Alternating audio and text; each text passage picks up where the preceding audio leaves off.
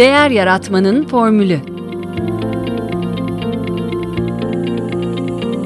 Tasarım Odaklı Düşünme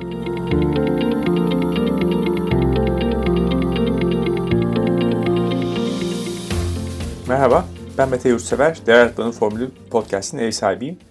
Değer Yaratmanın Formülü Kitap Kulübü'nde her ay olduğu gibi Ekim ayının son çarşamba günü 22. E, buluşmamızda Doğan Cüceloğlu'nun Var mısın adlı kitabını konuştum. Bu bölümde katılımcılarımızın e, kitaba ilişkin görüşlerine yer veriyorum her zaman olduğu gibi. E, bu kitap Doğan Cüceloğlu'nun son kitabı olma özelliğini taşıyor. Biliyorsunuz kendisini 16 Şubat 2021'de kaybettik. Bu kitabın ilk basımı ise Ocak 2021 tarihli. E, bu aslında bir söyleşi kitabı. E, gazeteci, televizyoncu e, Deniz Bayramoğlu e, ki kendisi e, Gündem Özel adında çok güzel bir program hazırlayıp sunuyordu e, CNN Türk'te. E, bu kitapta da e, güzel bir söyleşiyle hem Doğan Hoca'nın hayat hikayesini hem de toplumumuza ait e, görüşlerini okuyoruz. E, hocanın e, birbirinden çok farklı iki kültürde yaptığı gözlemler ve edindiği birikimiyle e, eriştiği bilgelik e, bize bir farkındalık katıyor. E, onun 83 yaşında da e, hala kendini geliştirme, kendisiyle savaşma ve hayata değer katma çabasından e, ilham alıyoruz.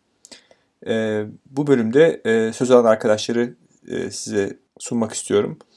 Yavuz Abut, Yasemin Parlak Demir, Gamze Çamurluoğlu, Aycan Acar Şahin, Arzu Karahmetoğlu, Seda Diril Boyraz, Yasemin Karakaya, Ayşegül Çetin, Talha Çelik, Dilek Geçit, Mine Karataş, Hatice Ergüven Doydum ve Mustafa Bekmezci. Şimdi sizi söyleşimize baş başa bırakıyorum. Ee, çok etkileyici bir kitap. Ee, tabii öncesinde e, Canan Dina'nın yazmış olduğu Damdan Düşen Psikolog kitabını herhalde okumak gerekiyor. Çünkü e, her milimetresinde aslında damdan düşen bir adamın hikayesi var. Yani bir psikolog düşünün, e, kendi e, ilmini ortaya koyarken aslında yaşadıklarından dem vurarak bunu yapıyor. Bu çok sık rastlanan bir durum değil e, sanki bir Frank Sinatra, bir My Way şarkısı dinliyoruz böyle her e, sayfasında. Hatta e, bir e, cümlesinde hatalarım, günahlarım, sevaplarım, başarılarım, e, yenilgilerimle ben, benim ve bugün hepsini de kabulleniyorum diyor. E, yani bir anlamda e, böyle e, kendi varoluşunun da farkında olan bir insan. E, bu yolculukta avokado çekirdeğinin özünü e, araştırmaya e, kendini vakfetmiş. Kısaca gönlünün muradını aramak e, istiyor. Aslında e, birçok sayfada da biz bunu e, görüyoruz. Hep böyle bir gönlünün muradını bulmak, e, e, işin özüne inmek. E, bunu umut ediyorum diyor. Bu e, keşfetmeye çalıştığı yolda ki bu sıcak öyküsünde hep bu özü bulmak var.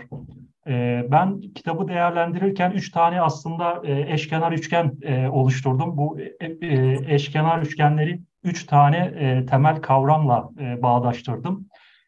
Birincisi kültür, etki alanı ve sohbet üçgeni. Aslında kültürü tanımlarken gelişim odaklı ki buna iç tanıklıkla şahit oluyoruz. Değerler kültürü diye bunu tanımlıyor. Diğeri ise denetim odaklı yani dıştan e, bize empoze edilen e, e, korku iklimiyle bize dayatılan e, kültürden bahsediyor. E, bunu ilişkilendirdiği çok güzel bir cümlesi var. E, rahat yürünebilecek kaldırım planlamasıyla onurlu bir vatandaş olma arasındaki bağ üzerinde kafa yormaktır aslında e, gelişim odaklı bir kültürde yaşamanın e, temel felsefesi. Bu çok güzel bir cümleydi. E, etki alanımızı öğrenmek, e, bu e, ilk eşkenar üçgenin birinci e, kenarı e, kültürken diğeri e, etki alanı. Bu e, yine kitabın e, ana orijin noktalarından birisi. Ekosistemimizde kimler var? Önceden kimlerle yaşıyorduk, şimdi kimlerle yaşıyoruz? Bir e, dönüp düşünüp bakmamız, e, bir soluk alıp vermemiz ve sohbet etmemiz gerekiyor. Ve tabii ki sohbet. E, işte dedelerimizle, nilelerimizle hatta bir çocuğu bir kasaba, bir köy büyütüyordu eskiden diyor e, şimdi kimlerle sohbet ediyoruz?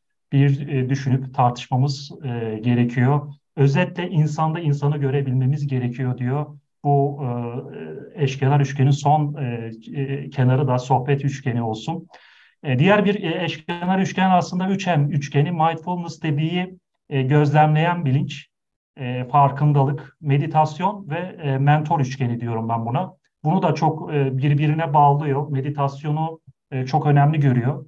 E, insan kendi iç dünyasında 15 saniye her gün e, dinlerse, e, dört başı mamur bir şekilde kendisini hayata dair farkındalıkları ve içgörüsünün artacağını söylüyor. Mentor bağlamında da insanın sadece kendisine ihtiyacı var. Ciddi anlamda sadece kendisine ihtiyacı var. Kendisini dinlemeye ihtiyacı var. Bunu söylüyor.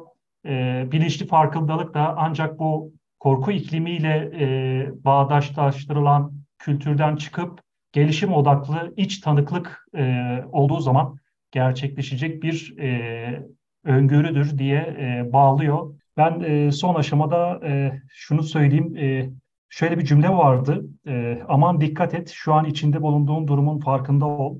Çünkü karşındaki insanın doğasında kötülük yapabilecek bir güç var. Farkına var bunun. Üstelik sen de kötü yap, kötülük yapabilecek birisin. Yani aslında içimizdeki bu canavarı e, bize e, salık veren bir e, meditasyon türü bu. Yani bu bilinçli farkındalık e, böyle bir şey. E, tasavvuftan gelen bir şükür duygusu var. E, yani aslında meditasyonu bence buraya bağlıyor. Yani kitabında yer yer Yunus Emre Mevlana ve tasavvuf düşüncesinin ve e, bu aşkınlık fikrinin de bir teolojiye, bir e, ilahi inanca e, ben e, şahsen hani tam söylenmese de dayandırıldığını düşünüyorum.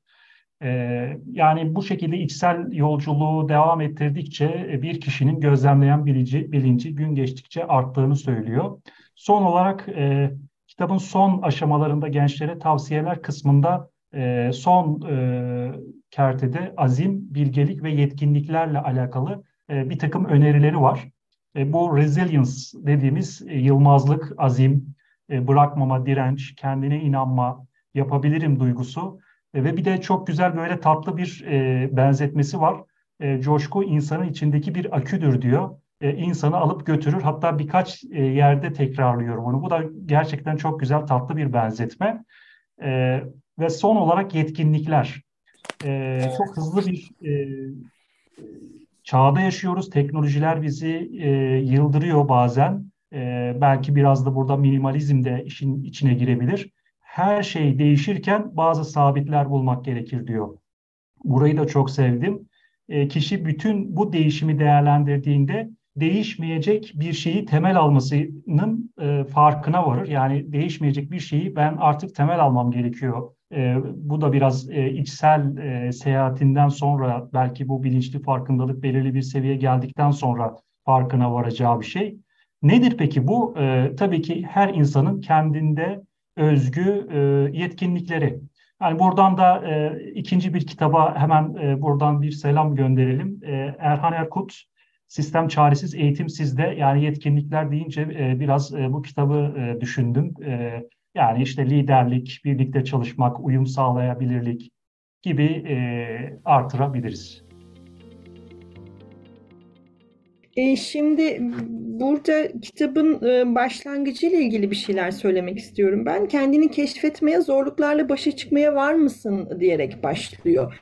Yani bunu yaparken de değişimin e, bireyin iradesine takılı e, olduğunun ilk mesajını aslında bu girişle yapıyor Doğan Cüceloğlu ve iyi ki Doğan Cüceloğlu bu topraklarda yaşamış e, diyorum. Ve bir yerde şöyle bir ifadesi var. E, diyor ki Amerika'da yaşasaydım 3 tane torunum olacaktı ama diyor e, ben burada 300 bin kişinin dedesi olmayı e, e, istedim.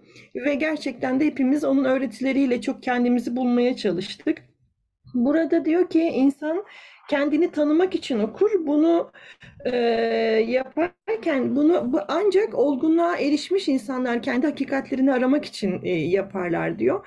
Ve hani bu kitap kulübünün içinde bu cümlenin konuşuluyor olmasını da çok değerli buluyorum. Yani hepimiz aslında kendi hakikatimizi yolcusuyuz. Kimimiz birinci basamakta, kimimiz onuncu basamakta.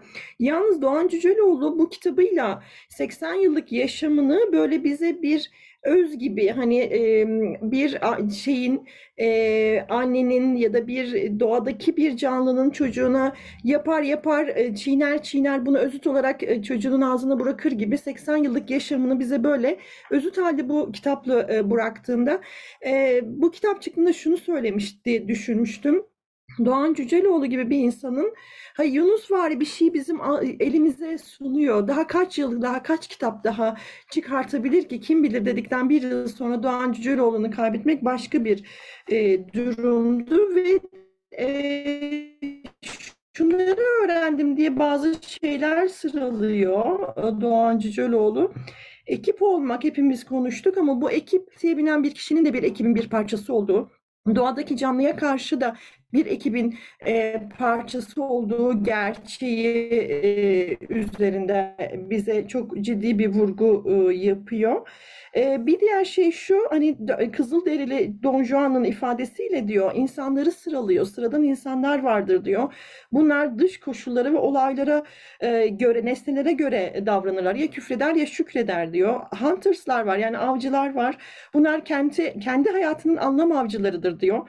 Ve savaşçılar var. Az sayıda avcı savaşçıya dönüşür diyor. Bir diğer şey de arif insan olarak belirtilen man of knowledge yani savaşçı olmayı sürdürse de bilgi kutup yıldızı gibidir diyor ve o kutup yıldızları e, şeyi sunar, yaşamın amacını, anlamını sunar. E, bizim de bu manada baktığımızda gerçekten arif insanlarımızdan birisi Doğan Cüceoğlu. Şimdi ben tabii kitabı anlatmadan evvel aslında bu kitabın bana nasıl ulaştığını da söylemek istedim. Bir böyle mutluluğumu paylaşmak istedim aslında sizlerle bir yandan da.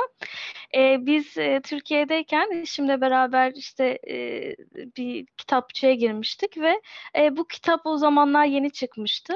E, alayım mı almayayım mı fikri böyle kendi arasında gidip gelirken e, son bir tane kaldığını gördüm ve hani böyle bir güdüyle aldım. Sonra kitabın kapağını açtığımda Doğan Cüceloğlu'ndan imzalı olduğunu gördüm. Ee, benim için benim için çok özel bir andı. Ee, çünkü yani benim adıma değil pek tabii ama herhalde o kitapçıya birkaç imzalı kitap iletilmiş. E, ve bir şekilde bana ulaşması benim için bu kitabı özellikle de çok kıymetli bırakıyor. O yüzden kitabı her okuduğumda e, bugün de hani bu kitabın üzerine biraz mütalaa yapacağımızı öğrendiğimde hani çok böyle elini üzerimde hissettiğim bir şey oldu. Benim için çok duygusal bir süreç oldu aslında. Şimdi kitabı aslında her birinizin e, bazı konular üzerinde değerlendireceğini tahmin etmiştim. Çünkü benim için de e, çok böyle vurucu ifadeler vardı e, tekrara düşmemek adına aslında kendimce şey dedim. Yani buradaki bu vurucu ifadeleri acaba herkesin kalbine gidebilecek şekilde nasıl organize edebilirim? E, birçoğunuz belki biliyordur. Ben İngilizce öğretmeniyim. E, biraz böyle koçluk ve mentorlukla zaman zaman birleştirdiğim bir modelim var. Dolayısıyla burada aslında birazcık da öğrenmek ve daha çok da dil öğrenmek üzerine e, Doğan Cüceloğlu'nun söylediği ifadeleri bir birleştirmek istedim. Sizlerle de paylaşmak istedim. Belki görüşlerinizi e, siz de paylaşmak istersiniz sonrasında. Şimdi kitabın en başlarında aslında Doğan Cüceloğlu bize bir konfor alanı e, her birimizin bildiği böyle bir ifadeyi sunuyor konfor alanı üzerine çok çok da konuştuğumuz, çok da içerik üretilen bir alan aslında bakıldığında. Fakat konfor alanının dışındaki keşif alanı diye ifade ettiği yer e, benim için çok özel bir ifade oldu. Yani çünkü konfor alanının dışında evet hep anlatırız ve kişinin oraya geçmesini hatta zaman zaman da İngilizce öğrenmesini bu anlamda önemli buluruz o tarafa geçebilmek için. Fakat burada keşif alanı olarak belirtiliyor. Yani bana göre aslında bir yetişkin öğrenen, çünkü ben daha çok yetişkinlerle çalışıyorum. Yetişkin öğrenen bir keşif alanına girmek için de aslında dil öğrenmeyi istiyor. Doğru temas noktası orası bakıldığında iç güdülenme ve dış güdülenmeden de bahsediyor Doğan Cüceloğlu burada. E, bana kalırsa tabii ki en sağlıklı olan iç güdülenme ile öğrenmeyin, öğrenmeyle bir bağ kurabilmemiz. Çünkü bu bu öğrenmede ne var? bu öğrenme kimin için diye soruyoruz. Yani ben kimin için bu dili öğreniyorum? Bu kimin için gerekli diye soruyoruz. Yani benim için mi yoksa e, bana işte bir terfi verecek e, müdürüm için, bir yöneticim için mi? E, ve çok önemli bir soru. Bence her birimizin üzerinde çokça düşünmesi gereken İngilizce öğrenmeye başlamadan önce ben bunu yapmak istiyor muyum diye sorun diyor içgüdülenmede. Yani her birimiz belki evet yapmak istiyorum yanıtını alırız ki ben de çoğunlukla görüşmelerimde bunu duyarım ama gerçekten gerçek anlamda dürüstçe yapmak istiyor muyum sorusu burada çok kıymetli bence ve en sonunda da yapabilecek miyim diyor. Şimdi bu yapabilecek miyim sorusu aslında bizim dışarıya dönüp bir kaynak aramamıza sebep oluyor değil mi? Yani yapabilecek miyim? Evet yapabileceğim dersek kişi kendi öz disipliniyle çalışmayı seçiyor. Yapabilecek miyim? Hayır tek başıma yapamam dediğinde ise bir kurs ya da bir eğitmen arayışı içine geliyor. Şimdi diyelim ki biz bu kişi yapabilecek miyim ama yalnız yapamam diye düşündü ee, ve bir öğrenme sürecinin içine girdi bir başka kişiyle. Burada önemli bir şeyden daha bahsediyor Doğan Cüceloğlu. Diyor ki gözlemleyen bilincimle öğrenmek. Bunun farklı farklı versiyonlarını çokça öğrencilerimle ben de paylaşırım aslında.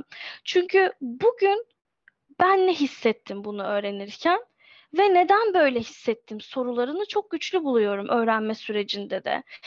Yani bu aslında kelime ve gramer öğrenmenin de çok ötesinde. Ne öğrendim ve bu, bu öğrendiğim şey bana ne hissettirdi sorusu burada çok önemli. Çünkü yine Doğan Cüceloğlu'nun ifadesiyle zihin dilimle mi bunu öğreniyorum, gönül dilimle mi bunu öğreniyorum sorusunun da yanıtını veriyor bize.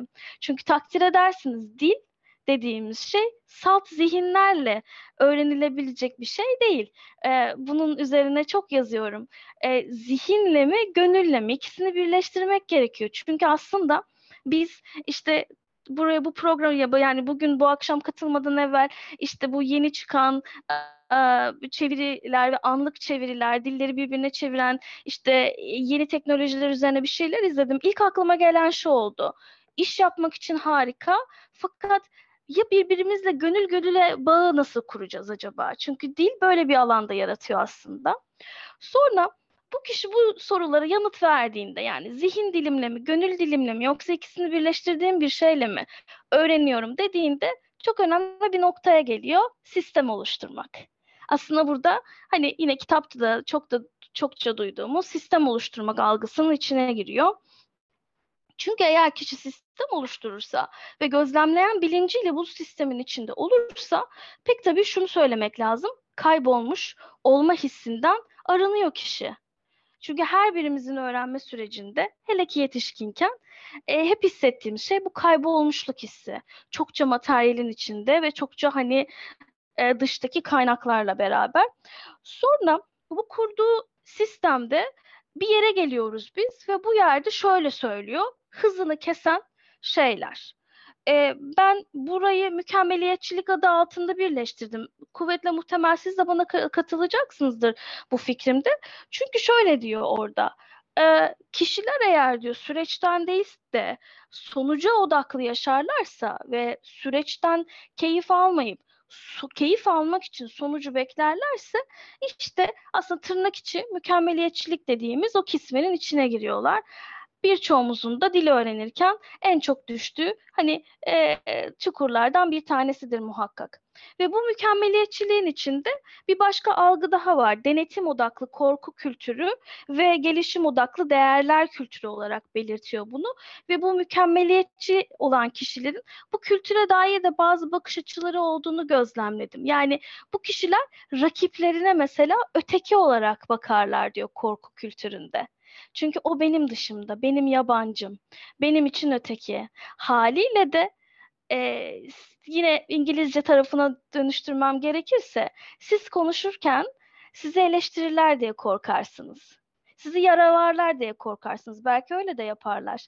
Ama eğer öteki ise, eğer rakipse bu sizi çok incitir. Fakat eğer bir sadece ölçüt sunan yani değerler kültürü noktasında baktığınız sadece ölçüt sunan bir tarafsa o zaman bu kişi ancak siz olursunuz. Yani aslında kişinin kendi rakibi olmasını bence çok harika şekilde anlatmış bakıldığında. Benim aslında aldığım notlar dil öğrenme süreciyle ilgili buydu. Çok teşekkür ederim zaman ayırıp dinlediğiniz için. Ben çok keyifli okudum. Sizlerin de öyle okuduğunu düşünüyorum. Hepinizin yüzünden öyle anlaşılıyor. Ee, Yavuz Bey'in dediği gibi gerçekten çok güzel bir kitap. Ben bunu Storytel'de dinlemiştim ilk yüklendiği zaman. Geçen hafta bir daha dinledim. Özellikle tekrar hatırlamak istedim. Gene çok akıcıydı. Gene çok hiç sıkılmadan dinledim. En çok sevdiğim yerlerden bir tanesi. Birçok şey var tabii paylaşılacak ama benim paylaşmak istediğim, vurgulamak istediğim şey şu. Gelişim odaklı değerler kültürüne karşılık denetim odaklı korku kültürü ve bunların yarattığı farklı ortamlar ve insanlar üzerindeki etkisi. Eminim birçoğumuz denetim odaklı korku kültüründe iş hayatına karşılaşmışızdır. Okulda zaten bizim yaşımızda olanlar öyle büyümüştür diye tahmin ediyorum. Benim için e, ben de yaşadım maalesef. Enteresan olanı ben aynı zamanda bizde matrisyal yapı vardı. Aynı dönemde başka bir yöneticim tarafından da gelişim odaklı değerler kültürünü fark ettim. Yani aslında bu benim için şöyle enteresan oldu. Aynı Aycan, aynı olay ama çok farklı iki tepki. İkisinin de nasıl olduğunu bizzat yaşadım aynı olayda. O yüzden de insanlar üzerindeki etkisini ya bizzat yaşadım. Hakikaten çok farklı. İnsanın psikolojisini birinin nereye götürdüğünü, nasıl öldürdüğünü, diğerinde nasıl potansiyel açtığını gördüm. En çok beğendiğim cümle de şu oldu. Onu okumak istiyorum. Seni önemsiyorum, seni olduğun gibi kabul ediyorum. Sana tekliğim içinde değer veriyorum. Eşin benzerin yok ve ben bunun farkındayım. Sen muhteşem bir potansiyelsin. Sana emek ve zaman vermek istiyorum. Çünkü sen geliştirilmeye layıksın. Bu çocuklarımıza söyleyeceğimiz ne kadar güzel bir şey. Kendi e, takım arkadaşlarımıza da ikimize de söyleyebiliriz. Yani insanlar gerçekten baktığımız özellikle kendi çocuklarımız bunları hak ediyor. O yüzden bunu çok sevdim, paylaşmak istedim.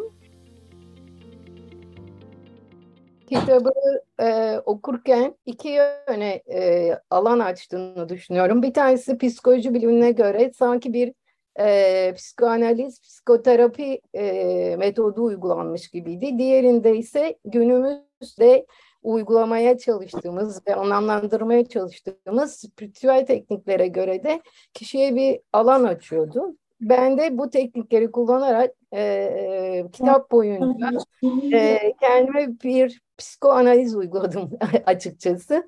E, bunların hepsinden de bir bireyde e, asıl olan donelere ulaşmaya çalıştım. E, ki hocam da Allah rahmet eylesin bence kitap boyunca kendisinde e, tam, tam saf olarak bize bu kendi içindeki özündeki e, e, bireyselliğini ortaya koymuştu. E, bireyin gözlemleyen bilincini geliştirip büyük resmi oluşturup yaşamla ilgili en derindeki niyetini belirlemesi ve bu doğrultuda tutarlı seçimler yapması. Sayfa 101 bu arkadaşlar bence en önemli done. Sayfa 102 bir diğeri şükür duygusu içinde olması. Sayfa 104 yapabileceğinin en iyisi yaptığına, en iyisini yaptığına inanması ama aynı zamanda hatalarını da görmesi.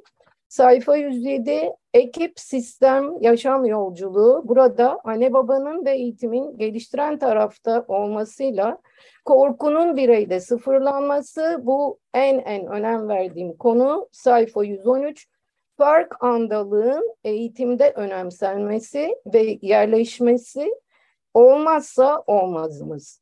Ee, çocuklarda e, nasihatın e, fazlasıyla yapılması sohbeti bitirmesi işte bu da en büyük hatalardan bir tanesi. İnsanın artı ve eksilerini bilmesi, kendi kendinin mentoru olması, çocuklukta verilen değerle gerçekleşiyor. Kitap özümü, canımı bir kez daha bulmama yardımcı oldu. İyilik iyidir, var mısın? Teşekkürler. Ben aslında çoğu arkadaş e, özetledi. Ben Doğan Cüceloğlu'yla e, 2004 senesinde tanıştım kendisinin bir seminerinde e, ve o zaman Mış gibi yaşamlar daha sonra Mış gibi yetişkinler olarak değiştirilmiş bu kitabını ile ilk okudum ve hani bildiğimiz şeyleri anlatıyor diye düşünerek aslında e, daha sonra kendisiyle hiç ilgilenmedim. Yani televizyon programları yapıyor vesaire falan diye. Bu Var mısın kitabını iki defa dinledim üst üste. E, ve ondan sonra e, yetiştiren, geliştiren anne babaya arkasından insan insanayı dinledim ve şu anda da savaşçıyı dinliyorum. Yani bütün kitaplarını listeye aldım ve dinlemeye başladım. E, ve ben diğer kitaplarını dinlemeye başladığım zaman şunu fark ettim. Aslında Var mısın kitabında bütün kitaplarının bir e, özetini veriyor. Yani bütün seneler içerisinde e, geliştirmiş olduğu teorileri, Türk e, milletinin, bu ülkenin insanların psikolojik, sosyopsikolojik durumuyla ilgili olarak geliştirmiş olduğu teorilerini aslında bir e, özütleyerek sunduğunu fark ettim. E, gerçekten e, değer değerler kültürüyle e, korku, korkular kültürü arasında sıkışmış bir millet olduğumuzun e, daha çok farkına vardım. Aslında e, bunu biraz hissediyordum, e, iç, iç, sezgisel olarak hissediyordum ama bunu e, tanımlamamı Doğan Bey sayesinde yapmış oldum. Kendisi o kadar e, harika bir insan ki vefatından sonra bile insanlara yardımcı olmaya bu vesileyle devam etti. Şimdi konfor alanından çıkmakla ilgili bir şey söyledi ve İngilizce'de konfor alanından çıkıldığında öğrenilebildiğini çünkü e, yani e, Gamzeciğim yanlış yorumluyorsam lütfen beni düzelt bu arada.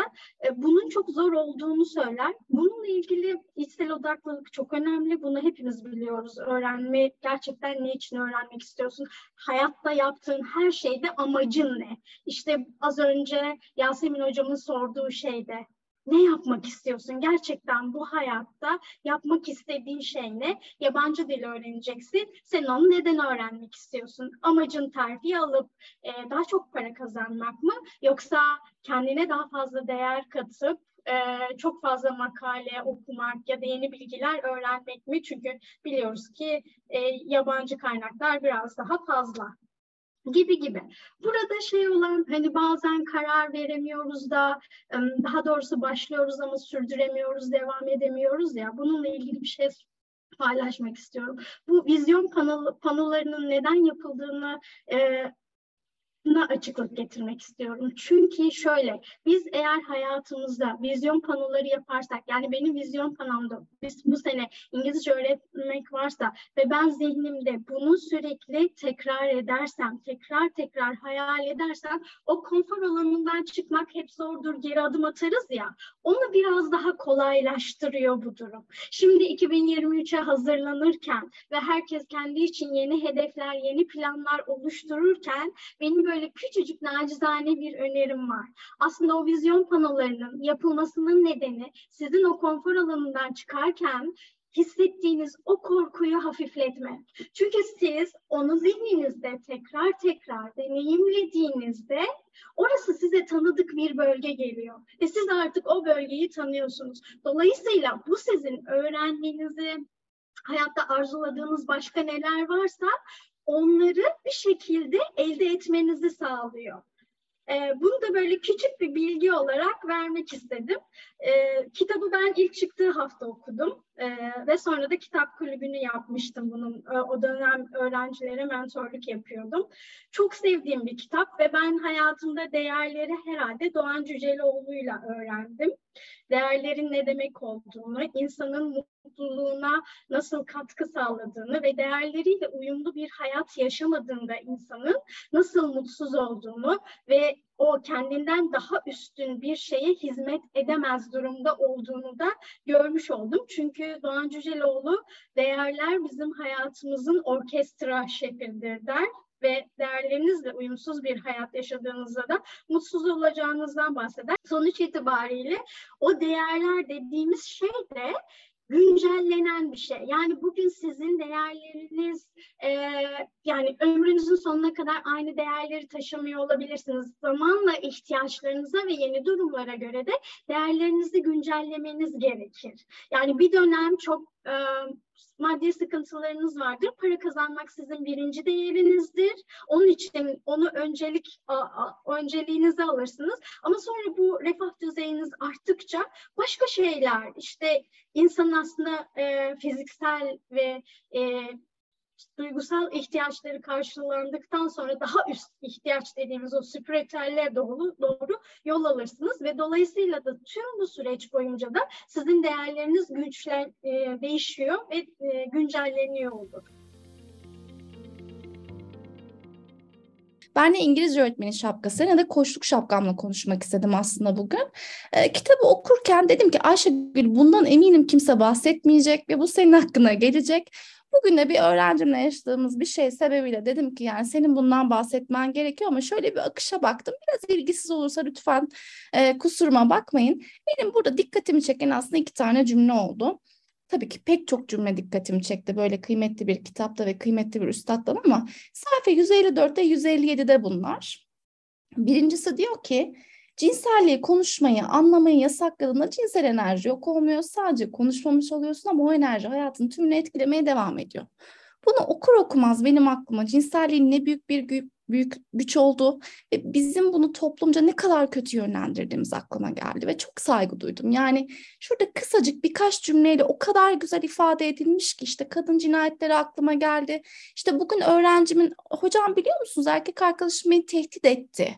Ne dedi dediğimde seni öldürürüm dedi. Bunları 18-19 yaşında bir kızın normalleştirmesi ya da beni kıskanıyor demek ki seviyor bile. Hani bu baktığımız o çarpık şeylerin altında bile aslında belki de bu enerjinin göz ardı edilmesi ve doğru kanalize edilememesi geliyor gibi bir şey geldi aklıma. Akabinde de şu hoşuma gitti. Tabii ki konu o kadar derin ki sosyoloji, psikoloji hani konuşsak günler saatler yetmez ama böyle içimi acıtan bir şey oldu ve bugün de böyle bir konuşma denk gelince açıkçası paylaşmak istedim ki kıymetli öğrencime de zaten bu podcast'i iletmeyi düşünüyorum. Akabinde de diğer dikkatimi çeken cümle şu oldu.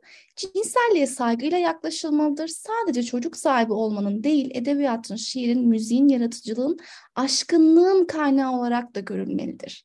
Bu da benim aklıma direkt eğitimcilerin çok sevdiği, e, o kıymetli, o güzel filmden şunu getirdi aslında. Eminim hepiniz biliyorsunuzdur. Ölü Ozanlar Derneği'nde e, diyordu ki isterseniz onu da hatırlayalım bugün. Tıp, hukuk, işletme, mühendislik bunlar asil meşgallerdir ve hayatı sürdürmek için gereklidir. Ama şiir, güzellik, romantizm, aşk bunlar hayatı uğruna sürdürdüğümüz şeylerdir. Farkındaysanız burada kimse cinsellik demiyor. Cinsellik uğruna hayatı sürdürmüyoruz. Bununla birlikte baktığımız zaman aslında çok hızlı bir win-win kültürü var, çok hızlı bir yönlendirilememiş enerji var.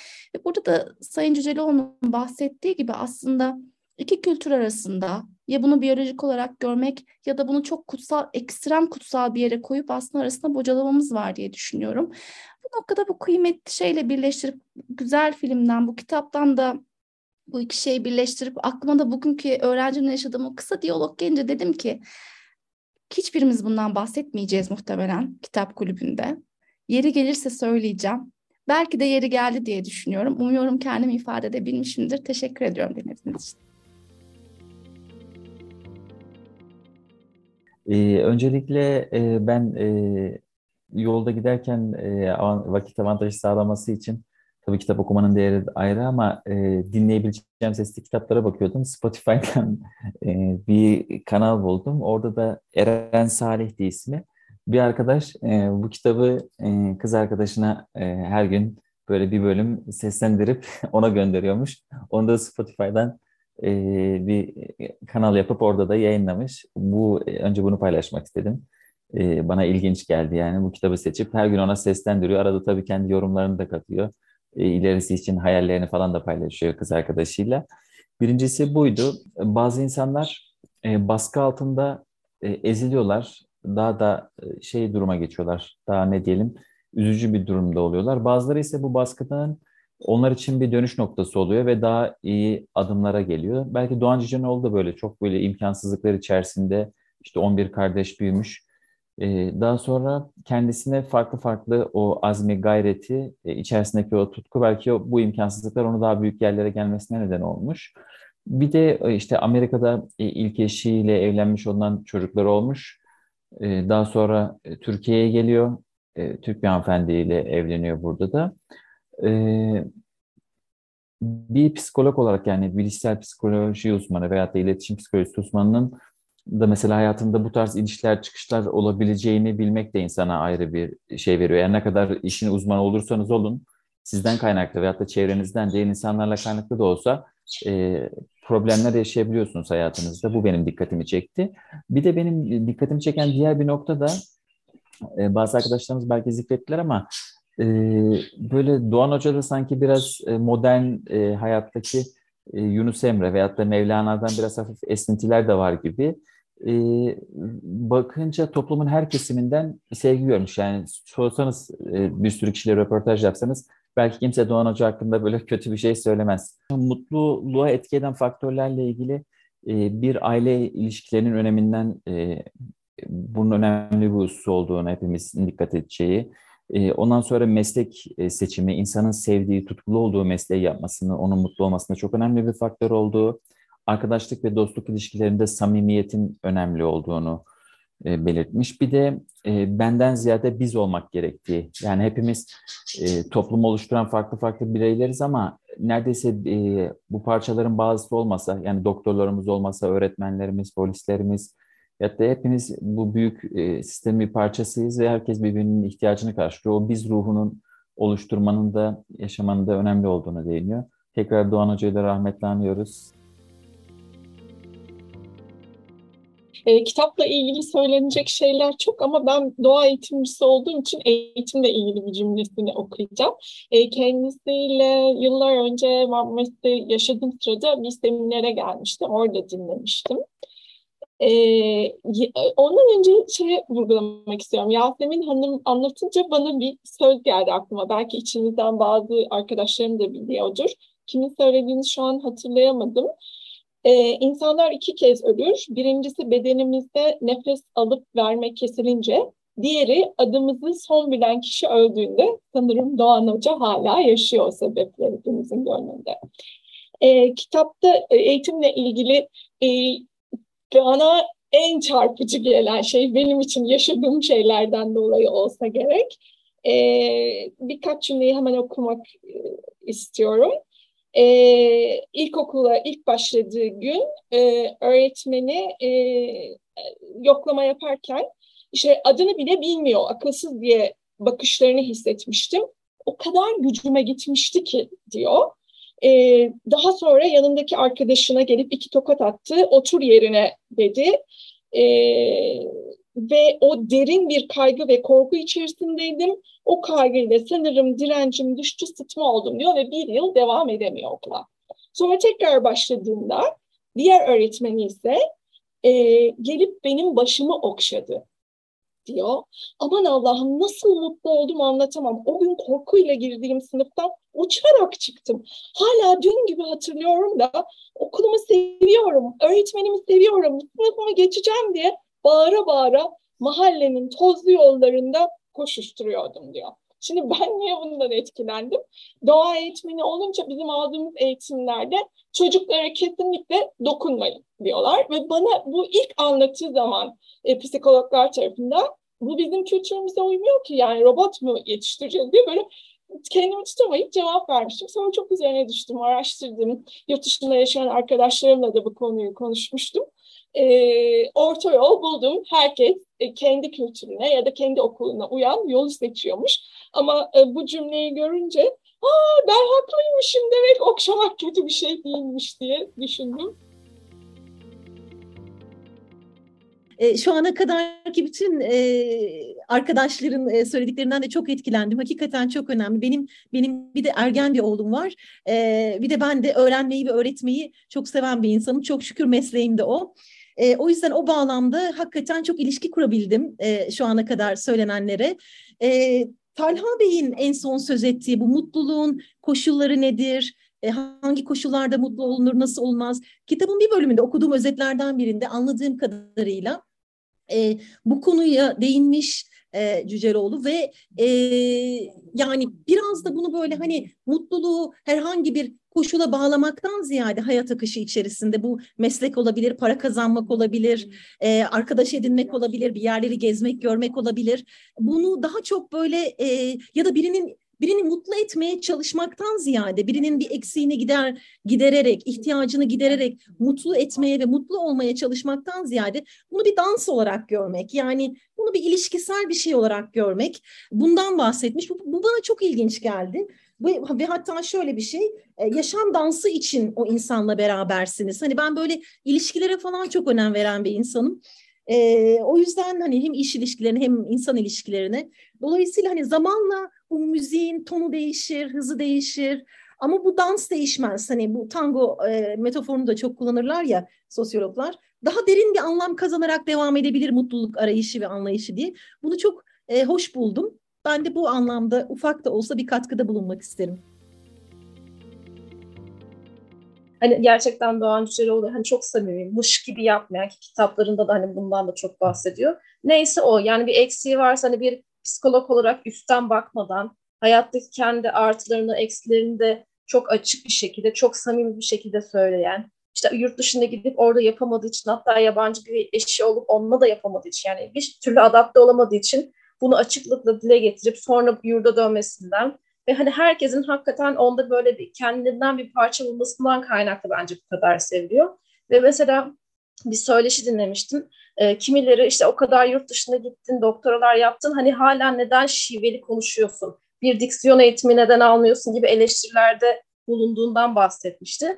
Ama hani bu o zaman e, ben eğer bunu yaparsam ben ben olamam diye hani bunu hiçbir zaman bir eksiklik, bir hata olarak görmeyip e, kendisinin bir parçası olarak gördüğünden dolayı böyle bir gereksinim duymadığından bahsetmişti. Hakikaten çok hoşuma gitti. Hani belki yadırgayıp aa psikolog olmuş ama hala ne biçim konuşuyor diyenlere de aslında çok güzel bir hani açıklık getirmiş bu tavrıyla. Ee, ayrıca bir podcast de paylaşmak istiyorum. Nilay Örneğin bir podcast olmuştu kendisiyle. Hani orada da çok samimi bir sohbetti. Dinlemek isteyenler ve hani hakikaten tekrar yad etmek isteyenler için paylaşmak istedim. Doğan Hoca büyük bir insan ama büyük olduğu kadar mütevazi ve bize özgü bir insan. Biz aslında e, as, e, hayatın sırrını çözemediğini düşünen bir insanı konuşuyoruz burada. Sayfa 86'da siz hayatın sırrını çözdüğünü düşünüyor musunuz? şeklinde soruya hayır kendimi onlardan biri olarak görmüyorum hem düşünsel yönde büyük gedikler hem de büyük eksiklerim olduğunu hissediyorum. Hem de duygusal yönden çiğ taraflarım olduğunu hem hissediyor hem de ara ıı, ara sıra görüyorum diyor. Şimdi e, büyük ve mütevazı olmasa ben hayatın sırrını çözdüm derdi. Ki bence hayatın sırrını çözdü. 45. sayfaya geleceğim. 269. sayfada şöyle bir şey var. Filozof bilim insanı henüz öyküsünü bulamamış oturmamış fikirleri inceler, sindirir ve öyküyü hissedip ifade edebilecek hale getirir. Ve yaşamın algoritmalarını öyküleştirir diyor. Şimdi bu sayfalardan yola çıkarak 45. sayfadaki o kocaman soru işaretinde ben şöyle bir sonuca ulaştım. Aslında Doğan Hoca'nın burada o konuya girmeyelim, insan kendini zorlamaya başlıyor. İşte yeni şeyler aramaya başlıyor. İşte aramaya başladığı zaman o, o ilk sayfada söylediğim eksiklerini görüyor ve onların peşine düşüyor. Yine sorular sorarak onları araştırmaya yoluna giriyor. Dolayısıyla henüz yarım kalan bir öyküyü tamamlama yolunda sancılar çekiyor. Bunun peşinde koşuyor. Ee, o soru işareti bilmiyorum bende böyle bir e, duygu oluşturdu. Bu podcast'te yurt içinden ve yurt dışından bilim insanlarına, akademisyenlere, tasarımcılara, iş insanlarına, danışmanlara ve eğitmenlere değer yaratma formüllerini soruyorum. Amacım Türkiye'de değer yaratmaya çalışan kişilere konuklarımın deneyimlerinden ilham vermek. Podcast haricinde ise ilham vermenin ötesinde elimden geldiğince bu yolda kolaylaştırıcı olmak istiyorum. Bunun için size iki aşamalı bir teklifim var. Eğer benimle ve diğer dinleyicilerle bir araya gelmek ve etkileşime girmek isterseniz sizi kitap kulübümüze davet edebilirim. Podcast'imin ve bence değer yaratmanın çerçevesini oluşturan davranış bilimi, kişisel gelişim, girişimcilik, pazarlama ve inovasyon başta olmak üzere iş dünyası alanından kitaplar okuyoruz. Her ayın son çarşamba akşamı çevrim içi buluşup o ay kulüpte okuduğumuz kitabı tartışıyoruz. Eğer kariyerinizde bir değişiklik, bir atılım planlıyorsanız ya da mevcut işinizde kendinizi geliştirmek istiyorsanız size bir önerim daha var. Farklı disiplinlerden kafa dengi, öğrenmeye açık insanların birbirlerinin gelişimine, üretimine destek ve ortak olma taahhüdüyle bir araya geldiği bir topluluğumuz var hem kitap kulübü hem de derya topluluğu hakkında bilgi almak ve kayıt olmak için meteyurtsever.com'u ziyaret edebilirsiniz. Bu podcast'i beğendiyseniz favorileriniz arasına alabilir, sosyal medyada paylaşabilir, hatta Apple'da dinliyorsanız yıldız ve değerlendirme bırakabilirsiniz. Bütün bunlar bu yayınların daha çok kişiye ulaşmasını sağlayacak ve tabii benim için de büyük bir motivasyon olacak. Eleştiri, beğeni ve önerilerinizi bana LinkedIn üzerinden iletebilirsiniz. Desteğiniz için çok teşekkür ederim. Tekrar görüşünceye dek. Sağlıkla kalın, hoşça kalın.